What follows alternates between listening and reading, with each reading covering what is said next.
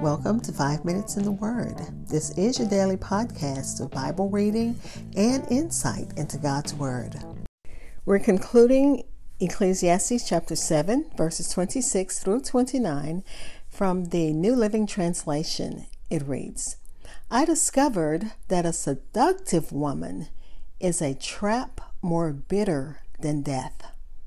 Her passion is a snare, and her soft hands are chains. Those who are pleasing to God will escape her, but sinners will be caught in her snare. This is my conclusion, says the teacher. I discovered this after looking at the matter from every possible angle. Though I have searched repeatedly, I have not found what I was looking for. Only one out of a thousand men is virtuous, but not one woman. But I did find this God created people to be virtuous, but they have turned each to follow their own downward path. Again, this is Ecclesiastes chapter 7, verses 26 through 29 in the New Living Translation. I changed translations and I don't, let me look at the title. It calls it Wisdom for Life.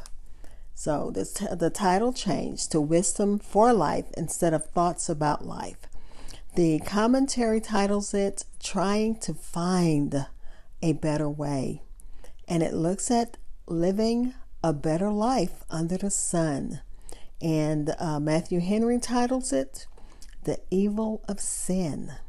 I'll be back to share some insights and we'll close with prayer. Hi, this is Hope Scott, your host of Five Minutes in the Word. Thank you for listening to my daily podcast, which spends a few minutes exploring God's Word. Please listen, subscribe, and follow also, leave a review on Spotify, Apple Podcasts, TuneIn Radio, iHeartRadio, and my new favorites, Goodpods, and many other listening platforms. Also, please follow me on Twitter and Facebook.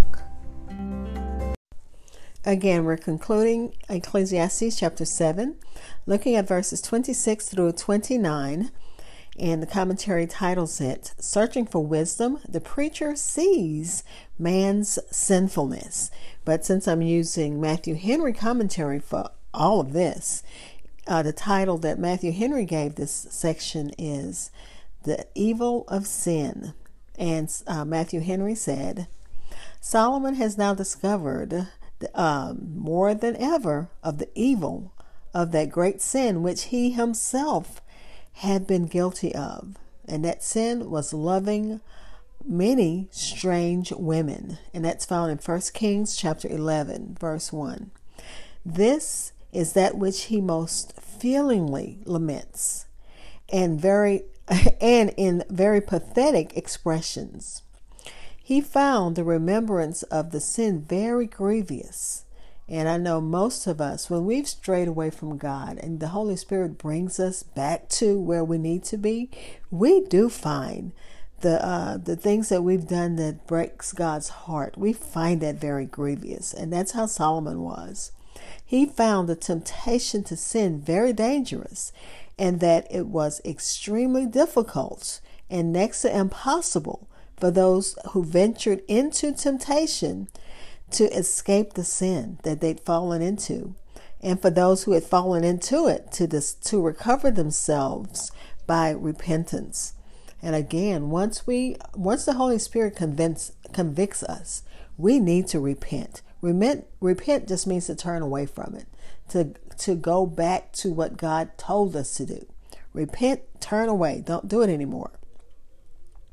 Uh, Solomon said that the heart of the adulterous woman is a snare and like a net. And he describes her soft hands like chains. So can you be, um, can you imagine being that um, entrenched in your sin that you, it's like a, a heavy chain that you can't get loose from without the power of the Holy Spirit? and that uh, she plays her games to ruin souls with as much art and subtlety. And those who are foolish enough to fall into it, that, you know, they can't get away from it because it is a snare and it is a trap. The weary soul that's enticed into these into the bait by of pleasure and they're caught because they're greedy. They want to, you know, their sin is it seems like fun while you're doing it. But the, the end is destruction. But they are taken before they are aware and taken before it's too late for them to change their minds. Solomon reckoned it a great instance of God's favor if any man, by God's grace, that God keeps him from sin, especially the sin of adultery. He that pleases God shall escape from her, shall be preserved either from being tempted to this sin or from being overcome by the temptation. Those who uh, are kept from this sin must acknowledge it is God that keeps them and not any strength or resolution of their own. And we thank God for anything that He keeps us from, that Holy His Holy Spirit. Anything that the Holy Spirit keeps us from, He keeps convicting us and turning us away and putting that hedge around us to keep us from stumbling. We know that's the grace of God. It's not our own strength, it's not our own re- resolve to not do it. It's God. His grace is sufficient for us and He's armed us against sin.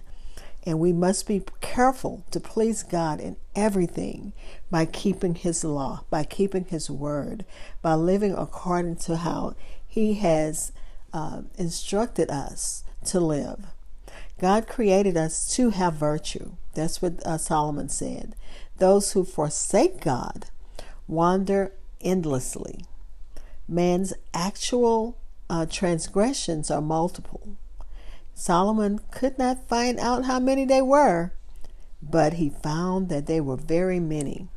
Let's pray. Father, we thank you for the words of Solomon. He, um, again, is warning us about the temptation of sin, the, the, the desire, the things that's out there that draws us away from you.